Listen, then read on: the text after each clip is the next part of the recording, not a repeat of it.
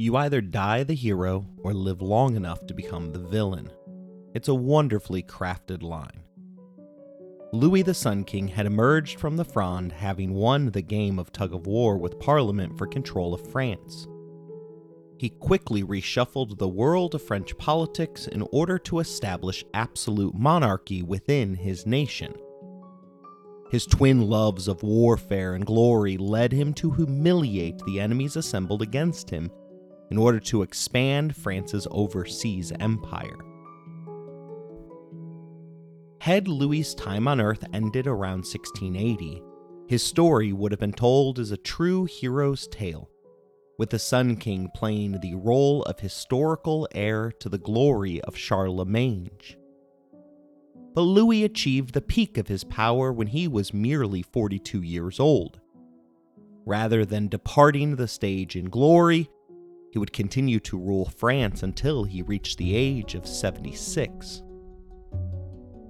The next 34 years would not only turn Louis into a villain, it would set France's historical monarchy on a collision course with a democratic revolution that would change the world forever.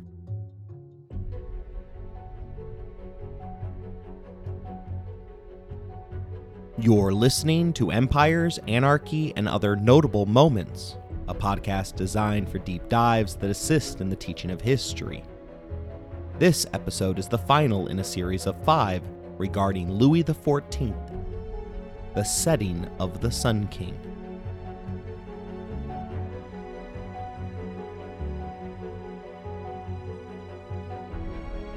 Louis's downfall is pretty easy to explain as it comes down to three simple factors. First, he never learned from his prior mistakes in warfare. His continued obsession and love of war spiraled the nation catastrophically downward, resulting in France having to vacate its position as a global hegemon. During this time period, he continually showed poor judgment in which nations he supported as well as those that he antagonized. The second reason for his downfall was his inability to learn to live within his economic means. His spendthrift ways hastened France's decline by limiting the nation's future flexibility in order to satisfy his immediate self gratification. The third and final reason that the sun set on Louis's unprecedented rule was because of his increasing intolerance towards other faiths. His inability to set aside core differences in the belief systems held by his constituents meant that France lacked internal social cohesion, an essential ingredient for a nation's stability. When combined with the longevity of his rule, each of these three problems meant that France's next generation of leaders were being set up to fail.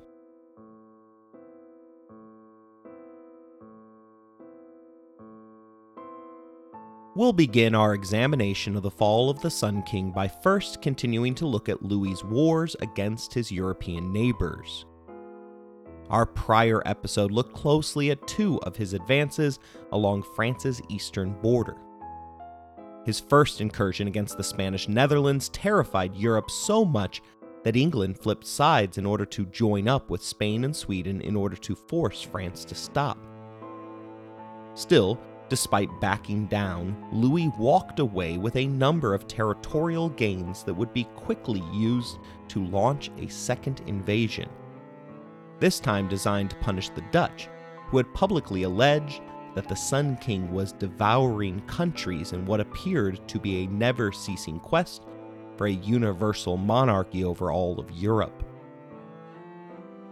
This time, four nations joined together, forming the quadruple alliance of Austria, Prussia, and Spain coming to the defense of the Dutch.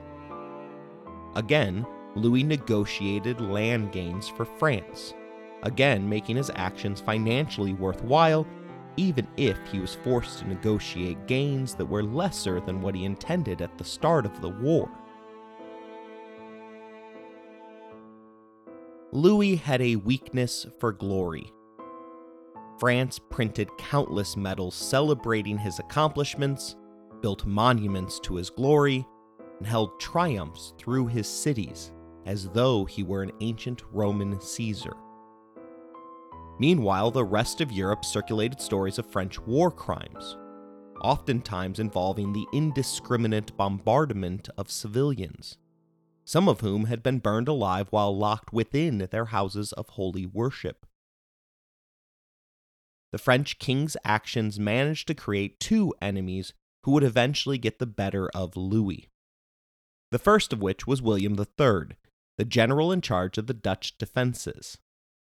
Like all rulers in this era, William was related to Louis as a first cousin once removed. He was also the nephew of Charles II, the King of England who was initially allied with the French at the onset of the conflict. The power of the combined forces of England and France had led Louis to assume that he would be able to win any and all disagreements without a fight. The opposite happened. The unholy alliance of the cross channel rivals was such that their pure nations felt compelled to band together in order to counterbalance against Louis. When given an ultimatum on the eve of the French invasion, William responded with the famous words that my country is indeed in danger, but there is one way never to see it lost, and that is to die in the last ditch. In other words, the general saw it as his destiny to both restore and preserve the liberty of Europe against the ever growing ambitions of the Sun King, even if it resulted in his death. Leopold I, the Holy Roman Emperor, was Louis's second great nemesis to emerge from this moment in time. Leopold, a member of the ruling Austrian Habsburgs, was a cousin to Louis's wife. Although his official biographers chose to portray him as a man of education and industry, clashes with France and its allies consumed the vast majority of his holy rule. Independently, Louis probably would have been able to defeat either man, but a huge part of his failure was in failing to understand how others would react to his policies. Having ascended to the throne at the age of four, the Sun King never grasped that every action has an equal and opposite reaction. His lack of understanding and foresight are odd, considering the fact that Isaac Newton was presenting his third law of physics at precisely this moment in history. Worse, William and Leopold's positions were improved because of whom Louis put his trust and faith in. William's station in life was dramatically altered by the fall of Louis's ally Charles II, the last of the Stuarts to sit on the throne of England. Charles consistently racked up personal debts at a time that the Parliament was particularly unwilling to bail him out. He was a weak ruler from the very beginning, only sitting on the throne after the death of Oliver Cromwell and the failure of his offspring to hold on to the power that he had grabbed. Although Parliament ultimately restored the monarchy, the tension between the two branches of government, which had resulted in the English Civil War, remained intact. Worse for the sitting ruler was the fact that the Great Fire of London destroyed more than 13,000 houses and nearly 90 churches. Despite destroying a quarter of the city, the fire wasn't quite large enough to halt the ongoing spread of bubonic plague by the city's rats. These problems would pale in comparison, however, to the fact that Charles had promised Louis that he would eventually convert to Catholicism, potentially restarting the previous wars of religion that had come because of the rules of Henry VIII and his daughter Bloody Mary. Because of the implications, it comes as no surprise that Charles kept his intentions to convert secret from both the public and Parliament. The deal was a part of the negotiations for Charles to lend England's navy to Louis's war against the Dutch. His faith was bought off in his life and the afterlife for the promise of an annual pension from the French in order to fuel his extravagant lifestyle. The agreed upon annual payment was set to exponentially increase once the king's public conversion occurred. As Francophobia increased with each of Louis's acts of aggression, the English grew to fear their king's public dealings with Louis, as well as the habits that he had learned while living within the French court during his prior exile. Meanwhile, England's failure at subduing the Dutch warships during the war led Parliament to question their king's decisions and to look beyond Charles in an attempt to imagine what England could become without him. Unfortunately for his detractors, Charles and his wife had failed to produce a male heir to the throne, leaving James I, a staunch Catholic, as the presumed heir. To allay their fears, Charles arranged for his niece Mary to marry a man who was the polar opposite of the king, in that he was a successful warrior, a devout Protestant, and above all else, a man who despised France. He was William III. That marriage, occurring in 1677, would place William in line for the British throne. We'll come back shortly to that string in the puzzle. First, we have to look at the other ally of Louis that would become an albatross around his neck, namely, the Ottoman Empire. Despite Louis's devout Catholic beliefs, the Sun King loved money nearly as much. Thus, he publicly maintained France's historic friendship with the Muslim Ottoman Empire through the trade cities of Marseille and Constantinople. Historian Karl Burckhardt referred to the pairing as a sacrilegious union of the lily and the crescent. Beginning in 1534, the alliance ensured positive trade flows as well as military assistance when needed. Although it was used by propagandists against the French throne, the alliance had saved France more than once, simultaneously weakening the Catholic consolidation of power on the European continent. The ancient alliance became more valuable to Louis after his failed invasion of the Dutch had brought him into direct conflict with Leopold I and the Austrian Habsburgs. Louis invoked this alliance to oppose the Holy Roman Empire in a proxy war. The Turks advanced and captured Vienna before Leopold was able to form the Holy League, joining the Polish Lithuanian Commonwealth, Venice, and Russia to the Holy Roman Empire in order to retake the city in 1683. From that point, the war bogged down, with atrocities being committed on both sides of the conflict, which was characterized as European liberty on one side and Eastern despotism associated with French absolutism on the other side.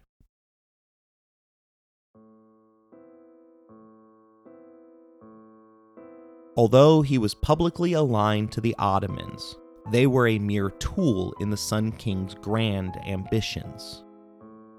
He kept secret his assistance to Christian leaders within and around the Ottoman Empire, seeking leaders who could weaken his ally internally and establish staging grounds for an eventual conquest of Egypt and then the Ottoman Empire itself.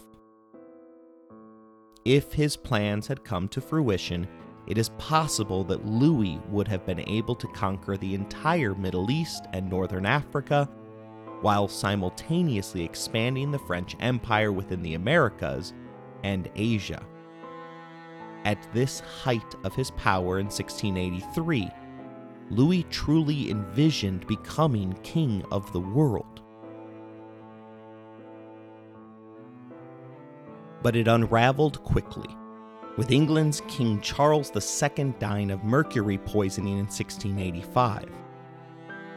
On his deathbed, he asked his brother James to watch after his mistresses after he became king, before then apologizing to the court for taking so long a dying and repenting for his sins of adultery against his wife, before privately converting to Catholicism in order to fulfill his agreement with Louis. Happy to be rid of him, Parliament and the newly crowned King James II buried him at Westminster Abbey with little public fanfare.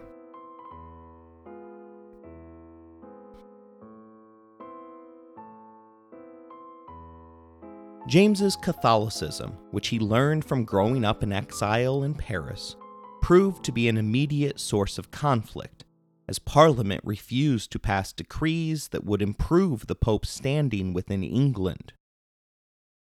He also didn't make many friends within the English court, as he was considered the most unguarded ogler of his time by one historian, evidently putting Seinfeld's George Costanza merely into runner up position. As a consequence, James allowed his daughter Mary to be raised as a Protestant in an attempt to soothe the court.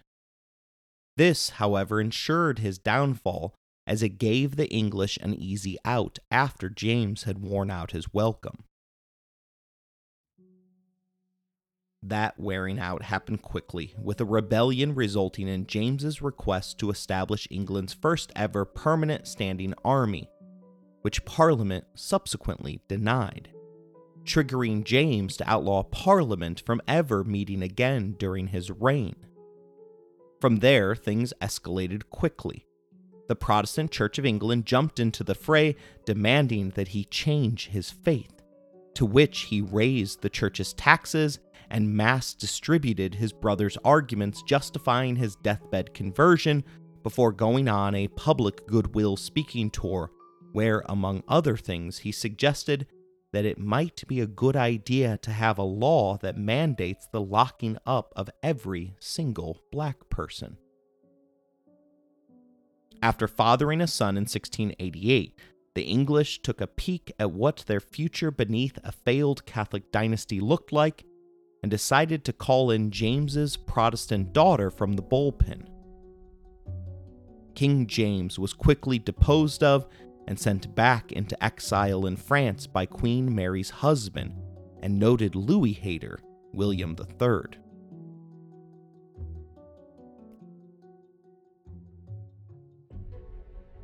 This moment in 1688 stands out as a prelude to the fall of Louis' France.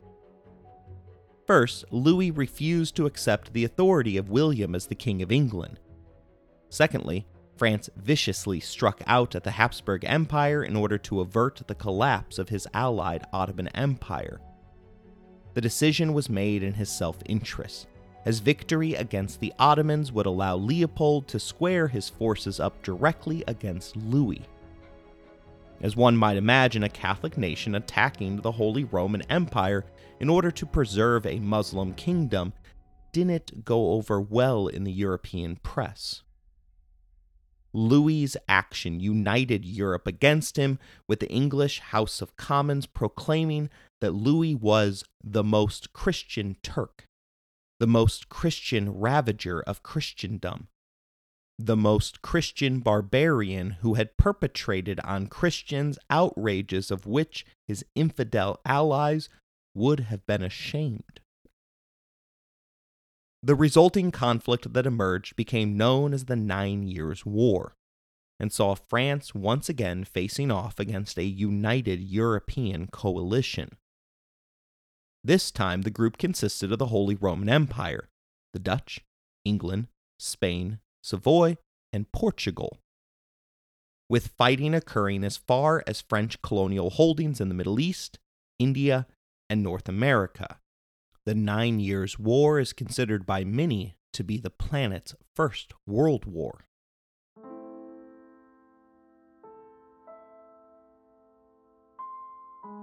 Louis's initial thrust into Germany was designed to quickly knock that portion of the Holy Roman Empire out of the conflict.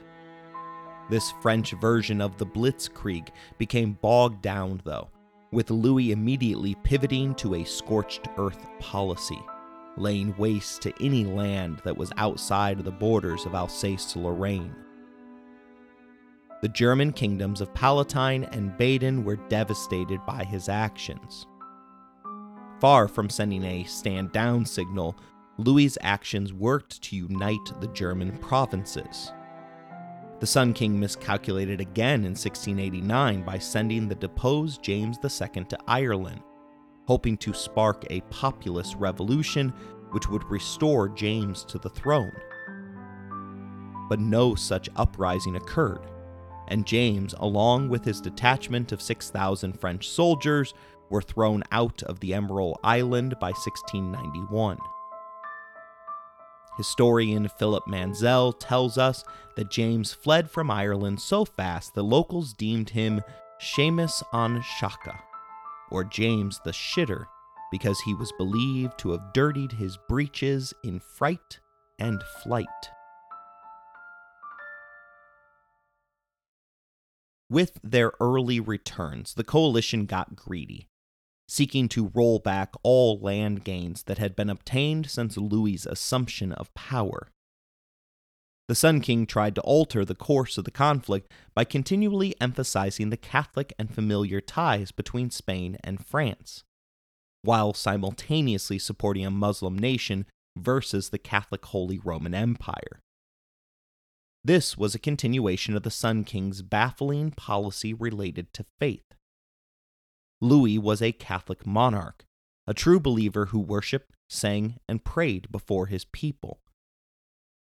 He believed that the faith served to underpin his position, and thus maintaining the strength of the Catholic Church was foundational to maintaining his own.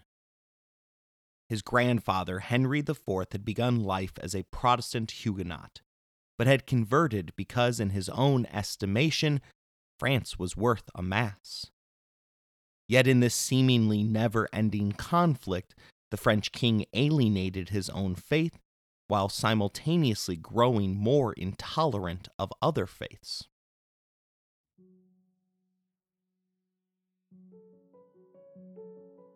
During his rule, Henry had issued the Edict of Nantes, which had codified the rights of French Huguenots. While the group still faced instances of everyday discrimination, the worst of it had seemed to be over with the passing of Louis XIII's advisor, Cardinal Richelieu.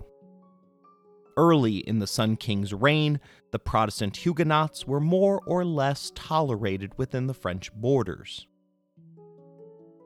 Louis's tolerance extended even further than the Protestants, for among the Frenchmen, as he was the first king of France to enter a synagogue in order to watch his subjects worship. No one understands what happened for Louis to change his mind so completely, but most point to a change in his advisors. The first of which was his mistress turned second wife, Madame de Maintenon. She was a staunch Catholic who held firmly to personal hate regarding the Huguenots. The second advisor to change during this era was the exit of his superintendent Colbert a man who had previously encouraged the Huguenots to move to France in order to spur economic growth. He was replaced by Louvois, who saw an opportunity to restart the French wars of religion in order to justify the size and budget of the military. Still, others point to Louis's efforts directed at persecuting others as a last ditch attempt to persuade the Pope to favor him over Leopold. As it is with most instances of religious bigotry, the incidences of discrimination began as mere inconveniences before ramping up and eventually escalating into acts of genocide. In 1661, Louis forbade Protestants from singing psalms in public. In 1678, Huguenots were barred from working certain jobs, attending certain schools, and receiving care at most hospitals. Churches that were located along popular thoroughfares were seized by the state, while other less known congregations were pushed into even lesser known suburbs. In 1680, Louis used the state to encourage conversions to Catholicism, offering the carrot of debt relief to complement the pressures of the prior years. But Louis wasn't done with the stick, as mixed marriages were soon banned and a force of 3,000 dragonnades, which were mounted infantry men who carried guns that belched flames like dragons, were sent throughout the countryside in order to quote unquote protect against a threat that never really existed. Things came to a head in 1685 with Louis's decision to revoke the Edict of Nantes. Many historians point to a desperate effort here for Louis to appease the Pope in the midst of Leopold's ongoing war with the Ottomans. But Louis went significantly further than was necessary if he was merely pimping his Catholic credibility. Having been warned that further actions against the Huguenots would result in massive damage to the French economy, Louis's piety got the best of him, and he proclaimed that he would rather save his citizens' heavenly souls than his nation's economy. He pursued a convert or die strategy, along with ordering the complete destruction of all Protestant churches and schools. Children were kidnapped from their parents in preparation for their conversion, and soldiers dragged old women into the midst of ongoing Catholic services by their ankles. Death didn't even provide a respite from the Sun King's effort to spread Catholicism, as Protestant graveyards were torn up and their possessions, which had been passed down through inheritance, were seized by the state. The king used the persecution of Protestants to reinforce his authority. Mansel describes the terror that ensued beneath this new Edict of Fontainebleau as hundreds of dragoons went systematically from house to house, telling Protestants to convert or to go from now on to the galleys, or like prostitutes, to go to America. To ensure converts' presence at Mass on Sunday, there was even a roll call. The punishments were swift and certain. Nobles could be put in prison and their daughters in convents until their conversion was complete. Swimming against the stream carried increasing risks the further down the social ladder you climb, as Protestants caught meeting or praying together might be imprisoned, hung, or sent to the galleys. Removing oneself from the dire situation was difficult, as Louis had forbidden Protestants to leave without prior permission. Still, the Protestant diaspora that followed laid the groundwork for France's failures in the Nine Year War. As the conflict progressed, Louis's violent reprisals against the Huguenots enabled William III to rally Protestant England against their former ally. Mansel tells us that the revocation of the Protestants' rights not only helped unite Europe against France, but also transferred French cultural, commercial, and technical leads to its rivals, as the group were the vanguards of globalization, who helped to create an international financial market. As a case in point, the Bank of England was originally founded in 1693, mainly to finance the war against Louis XIV. Seven directors of the National Bank were of Huguenot origin contributing around 15% of its original capital. Huguenots created the first banknotes, and Jean Castaing, another Huguenot who managed to escape Louis's clutches, ran Jonathan's, a coffee house which posted current stock prices and exchange rates. It served as the first ever public stock exchange. These expatriates funded the war against Louis while those that remained and converted represented an ever present threat of rebellion within the kingdom. Thus, Louis couldn't be confident regarding his nation's internal stability while he was fighting England in the north, Spain in the south, the Dutch and the Austrians in the east. Shockingly, France's military forces held up in large part due to the fact that Louis maintained the continent's largest force of 13,000 cannons. As the time between victory parades lengthened, Louis began to micromanage the war, oftentimes demanding that his generals wait for his personal approval before proceeding. As desperation began to set in, the rate of war crimes along the front significantly increased. But in the end, the war was ultimately lost because of economics.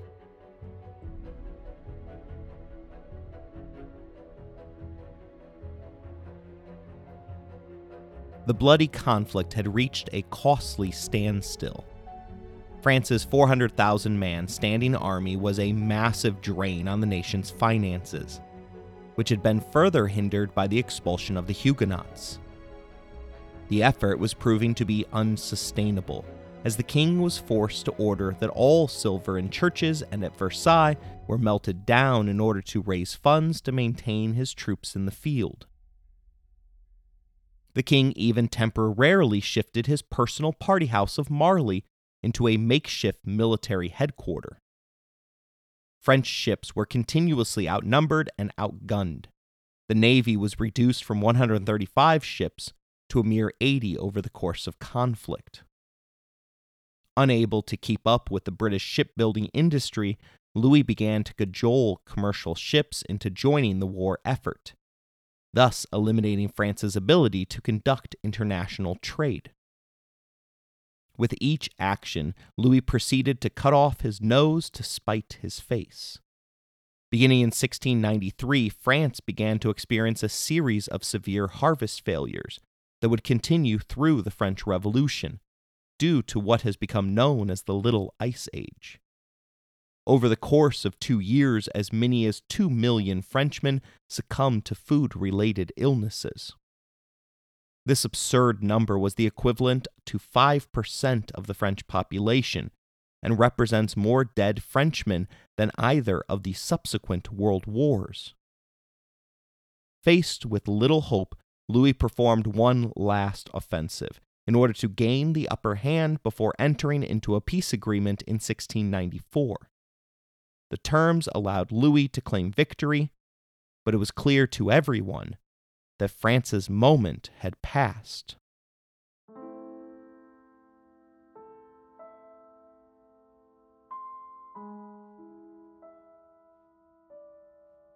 The 1697 peace agreement forced the Sun King to recognize William as the legitimate King of England and forced from him a promise that he would stop assisting James II's effort to return to England. Mansel writes of the treaty that so many cities were handed back that Parisians publicly stated that they were relieved that Paris was not among them. It was a peace which dishonored the king and the whole nation. It was also a peace that would only hold on for three years. What followed was the final war of Louis's long reign. Carlos II, El Hechizado, or the Bewitched, was the current king of Spain. The monarch was the result of 16 years of inbreeding that had managed to make his aunt and grandmother the same person. Born with the hideous Habsburg jaw, the Bewitched was unable to close his mouth and thus refrained from eating anything that was solid. Carlos's legs were so stunted that they were unable to support his upper body, and his tongue was so grotesquely large that he could barely speak. He became king at the age of three, and in their false hopes to control him, his advisers refused to educate him. Thus, the near mute king was also illiterate. But as proof that power and money can be as attractive as an individual's physical looks, Carlos managed to get married twice. Such a union was essential for a king with a history of near fatal illness. Historian John Langdon Davies pointed out that of no man is it more true to say that in his beginning was his end. From the day of his birth, they were waiting for his death. Louis provided the first attempt at a solution to the predicament that the Spanish found themselves in. At least it would have been the solution if Carlos hadn't been born impotent and thus unable to produce children. Louis hastily arranged a marriage between his niece Marie Louise and the Spanish Habsburgs. Marie performed her duties as both queen and wife, and by all accounts, Carlos fell deeply in love with her. Still, she remained in a state of complete misery while living within the exceptionally private Spanish court, which refused her requests to open up her curtains in order to look out of her window, for fear that commoners might catch a glimpse of their queen. She failed to get pregnant and firmly informed French advisers that the blame was to be laid squarely at the feet of her husband. She remained queen for 10 years before succumbing to a severe stomach illness that was likely an appendicitis or side effect from the medieval fertility treatments that she was subjected to.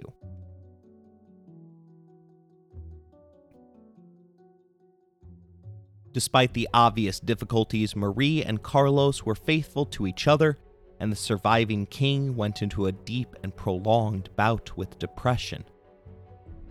Marie, on her deathbed, claimed that while many women may be with His Majesty, none will love him more as I do.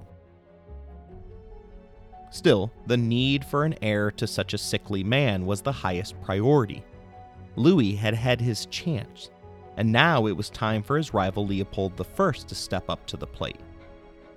The Holy Roman Emperor and fellow Habsburg provided his sister in law, Maria Anna, to the Spaniards. Maria's mother had managed to produce an astounding 23 children, with 18 surviving infancy. Due to the king's undiagnosed infertility, though, Maria was unable to bear forth a single child. In an attempt to make it clear to the court that it wasn't her fault, she forced Carlos to pass several grueling exorcisms. The fight over who would succeed Carlos II began before the young man went to the grave.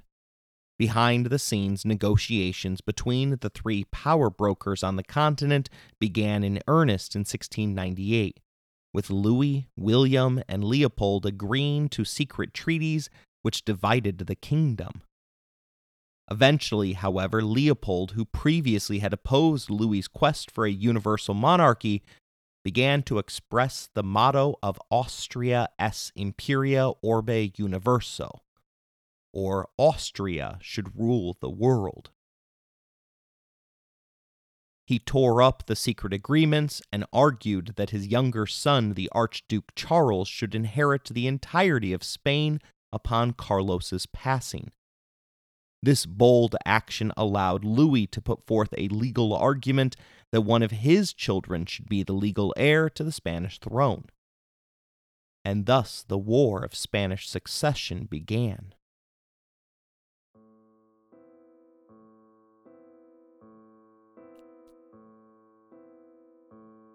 Leopold claimed the throne via marriage right.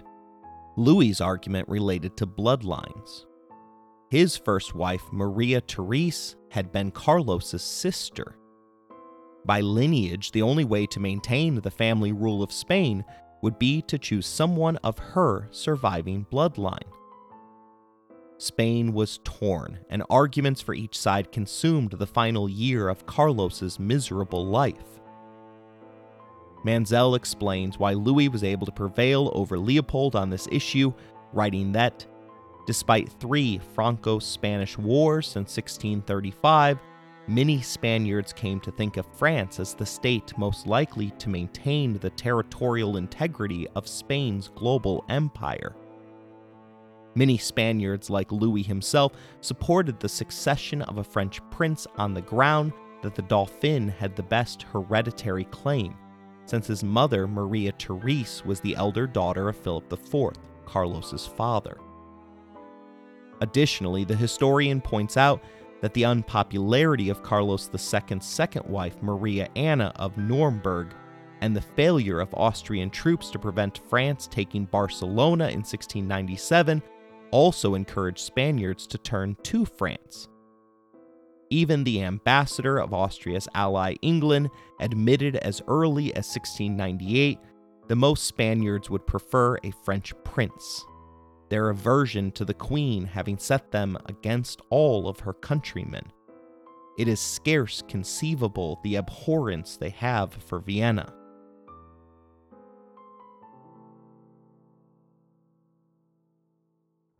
On his deathbed, Carlos changed his will and final testament to name Louis's 17 year old grandson, Philippe of France, as heir to the throne. The only condition was that the boy renounce all rights to the French crown, thus agreeing to keep the two nations separate. Louis agreed to the terms, but he didn't intend to honor them.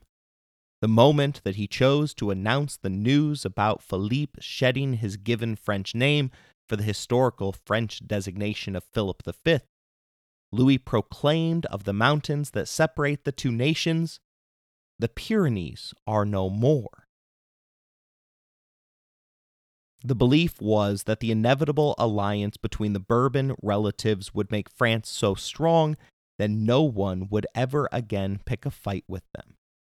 This is similar logic that explains NATO's Article 5's collective defense agreement. It is so impossible to imagine fighting the combined might of the US, England, France, and Canada that there is little to no danger to nations such as Iceland, Slovakia, or Lithuania. Louis, however, dramatically misread how his enemies would respond. Counterbalancing occurred immediately in preparation for what was the inevitable act of aggression emanating from King Louis. That irrational act came in 1700, with the Sun King publicly proclaiming that Philip, now the King of Spain, remained within the line of succession for his French throne, despite the fact that the boy himself had relinquished his rights and never shown any interest beyond being the best King of Spain that he could be.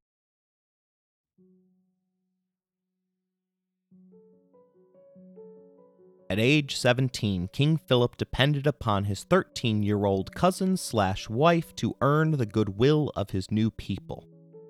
Although he continued to speak only French, he took in bullfights, Spanish cuisine, and partook in their conservative fashion trends. Louis reportedly believed that his grandson was weak for allowing others, particularly his Spanish wife, to hold influence over his decisions. Of course, influencing the young man's reign was exactly what Louis had intended to do himself. Philip, however, would never become his grandfather's puppet. But his unwillingness to push back against the Sun King aided in the perception of inseparability of the two nations during the first decade of the 18th century. French troops were stationed throughout Spain.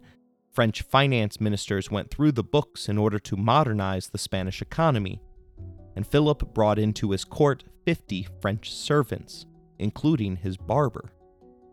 These actions allowed Louis to continually prod at the backwardness of his southern neighbors.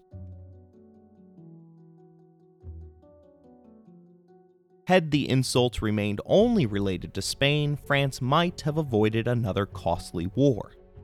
But the Sun King was never known for his moderation. In 1701, James II, the former King of England, passed away. On his deathbed, the former monarch told his son to remain Catholic, obey his mother, and stick with the King of France. Louis was good to the boy, acknowledging him as James III, the rightful King of England, despite the fact that it was an open handed insult to his old enemy, William III. He poked at William and Leopold despite never truly securing an unbreakable alliance with Spain. War was formally declared jointly on France and Spain by England, the Netherlands, and the Holy Roman Empire on May 15, 1702. It seemed as though Louis would have the upper hand. King William had passed away two months earlier, and the elderly Leopold would depart from this world in 1705. William had died without children, and Leopold had left behind only daughters. Louis, the longest serving monarch in European history, at age 67, had managed to outlive his peers. Everything seemed to have fallen in line for the French, and Louis took the moment to brag about the size of his family, which had 23 grandchildren in it. But the tables quickly turned. The French army was ambushed and routed on the Danube. The Allies, arrayed against him, which had expanded to include Prussia, offered peace terms that Louis mistakenly refused. Although the Sun King didn't go on this campaign for the first time ever over the course of his lengthy reign, he micromanaged his army to death. Mansel details what went wrong for us, writing that his lead generals' fawning words to the king from the front help explain French defeats, as they wrote home that your Majesty understands war better than those who have the honor to serve you. Mansel continues France's military performance was weakened by its demographic and climatic catastrophes, such as the flight of the Huguenots and the loss of population in the winter of 1693 94. Allied soldiers tended to be stronger and better fed and disciplined. Moreover, they paid for supplies, Louis's troops, in contrast, pillaged their way across Germany, stoking the fears of Francophobia. During his reign, his soldiers' average height diminished, reflecting the impoverishment of much of the French population. Defeat was also due to the superiority of Allied equipment. Only in 1703 had French infantry finally abandoned pikes and muskets for guns and pistols like their enemies the quality of the king's cannon did not match the quantity. Splitting cannon barrels wounded French artillerymen almost as often as their cannonballs did the enemy. Officers made profits out of supplying guns of low quality. Historian Guy Rowlands concludes the biggest weapon system the world had ever seen did not work.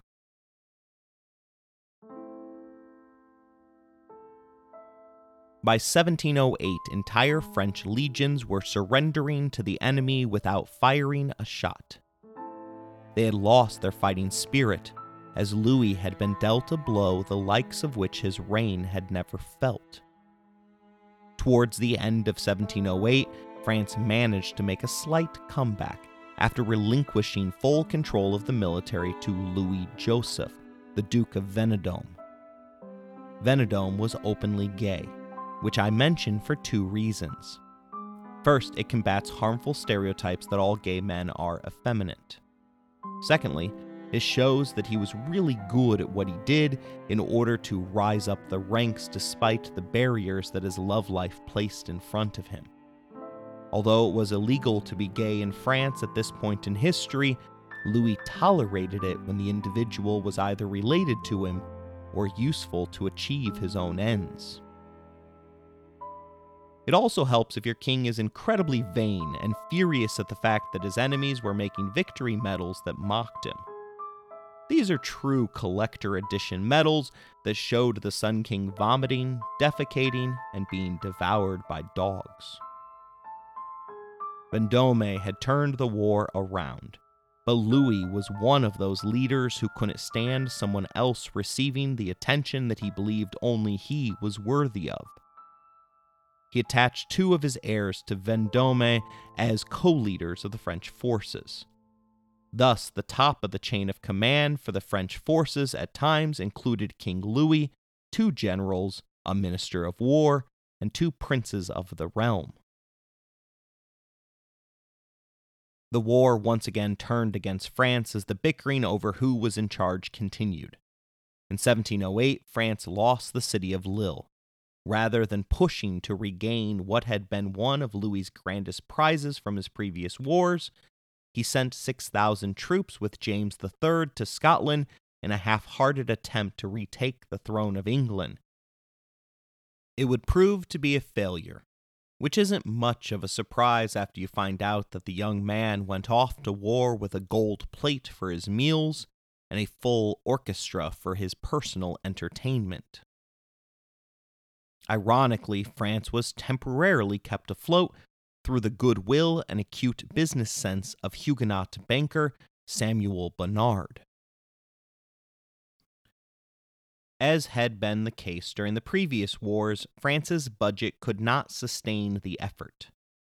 Mansel informs us that in 1703 receipts were 105 million livres, expenses 171 million.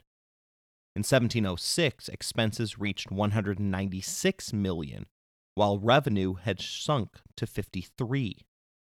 By 1710, military and naval expenses and the loans needed to pay for them were absorbing more than 75% of the budget.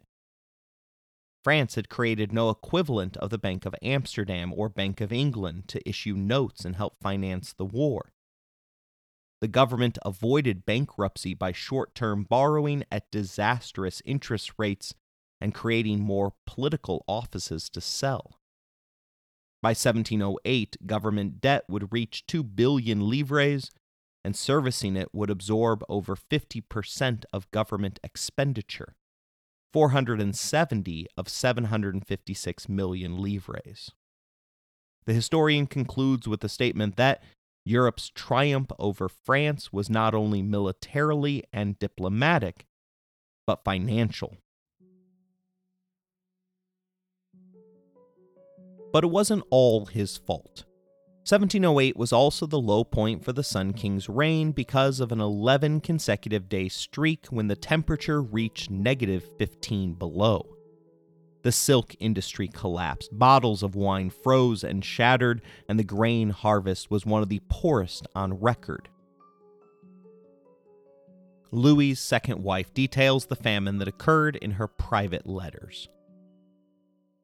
On April 8th, she wrote that the price of wheat is rising every day. Famine is universal. It seems that God wants to reduce us to the last extremities. April 29th. You think that it is better to perish than to surrender. I think that we must yield to force, to the hand of God who is visibly against us, and that the king owes more to his peoples than to himself. May 5th. At Marly, you hear of nothing in this ravishing place but poverty. July 14th. Paris is very difficult to control. Bread is becoming more expensive there every day. We have seditions everywhere. August 26. The greatest misfortunes have often had smaller beginnings. The question of wheat will make me lose my head.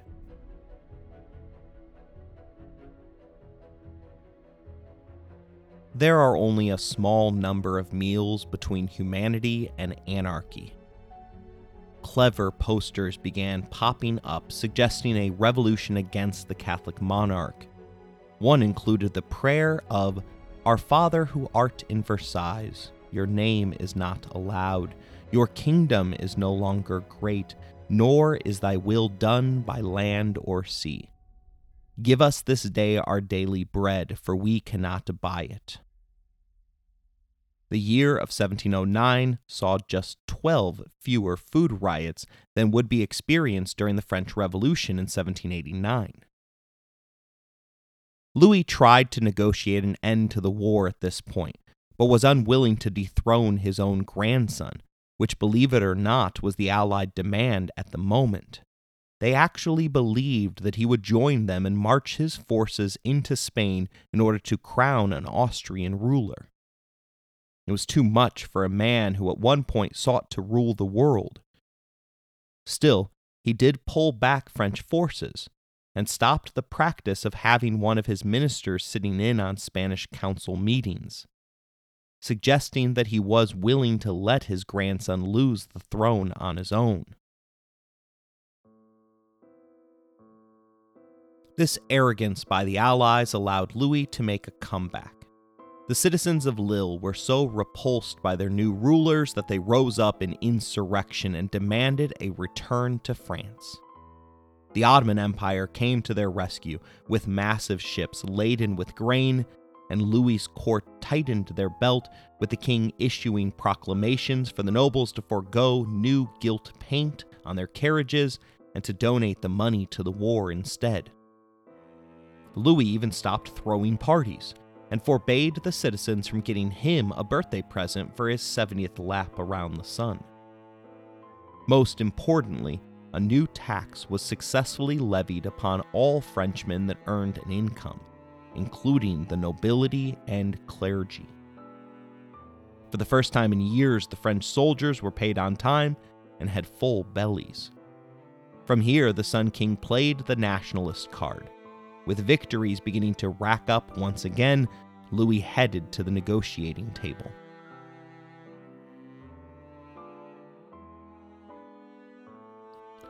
The treaty became known as the Peace of Utrecht. Philip was allowed to retain the Spanish crown, but both Bourbon houses had to renounce all claims to the other's throne. This became critically important because the sons of Louis, as well as grandsons, were quickly disappearing as the head of their family was forced to attend far more funerals than he would have liked to. Indeed, Louis will be succeeded by his five year old great grandson. England gained a commercial advantage by receiving Dunkirk, as well as a number of port cities in Spain. Spain also lost land along the Amazon River, and France ceded land to the Iroquois and their British allies. Austria gained land throughout Central Europe. Mansel sums it up with the thought that Utrecht was a victory for Europe and diplomacy.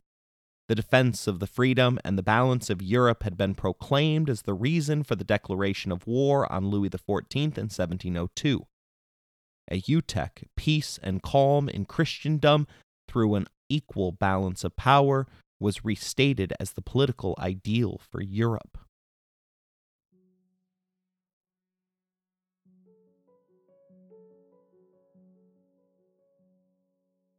peace did not bring about prosperity for Louis. Over the next five years, he was forced to attend more family funerals than weddings. Measles ran through the royal family, and the 74 year old Louis began to run out of heirs. His mind also began to dissipate, with aides recognizing signs of senility during moments of respite in 1712. The king even launched an investigation against his nephew, whose debaucherous ways were combined with a love of chemical sorcery. That nephew rose within sight of the crown, presenting a problem that Louis was unable to fix before his time came. The final sunset began on August 3, 1715, when he prematurely abandoned his routine inspection of the troops. The king suffered from complications arising from gangrene and diabetes. Nine days later, he reported that his stomach was on fire, and without an appetite, it appeared as though the flesh on his body had melted away. He began to fulfill his daily tasks in a wheelchair, including the couture and the lever. To his successor, his five year old great grandson, he told him my dear child, you are going to be the greatest king in the world. Never forget the obligation you have to God. Do not imitate me in my wars. Try always to maintain peace with your neighbors, to relieve your people as much as you will be able to, which I have had the misfortune to be unable to do due to necessities of state. The words were later written up and placed on the wall of Louis the Beloved's bedroom. His final words to the court were, I am leaving, but the state will always remain. It was a far cry from the claim that became permanently attached to the Sun King of, I am the state. His final breath came on September 1st, a day that was particularly popular among his British enemies who had openly gambled upon Louis's day of death.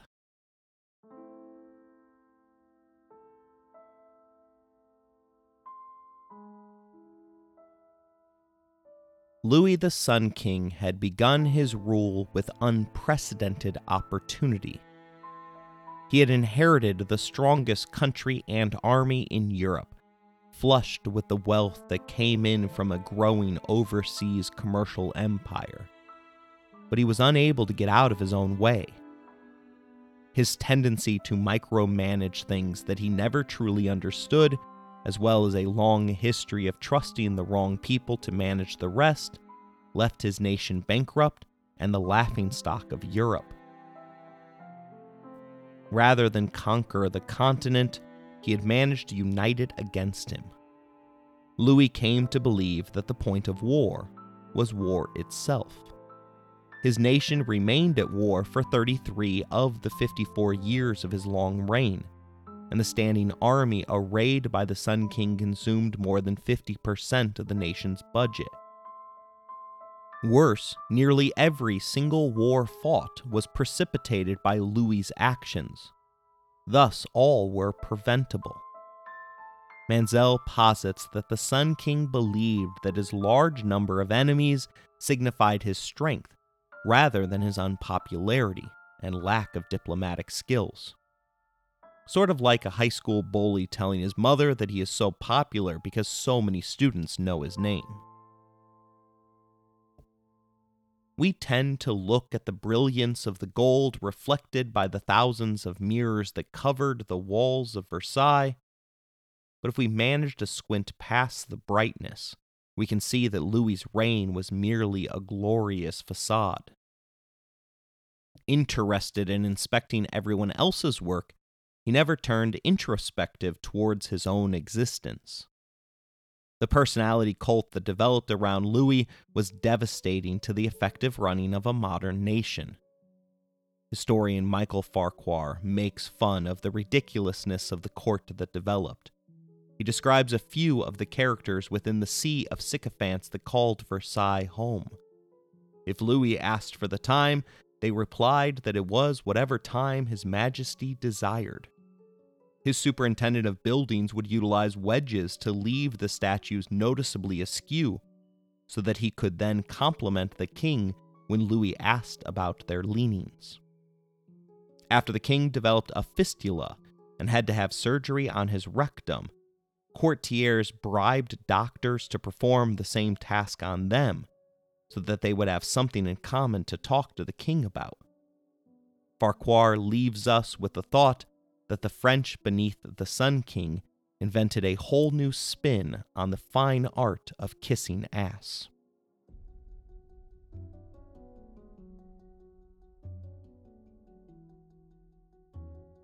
I hope you enjoyed this episode.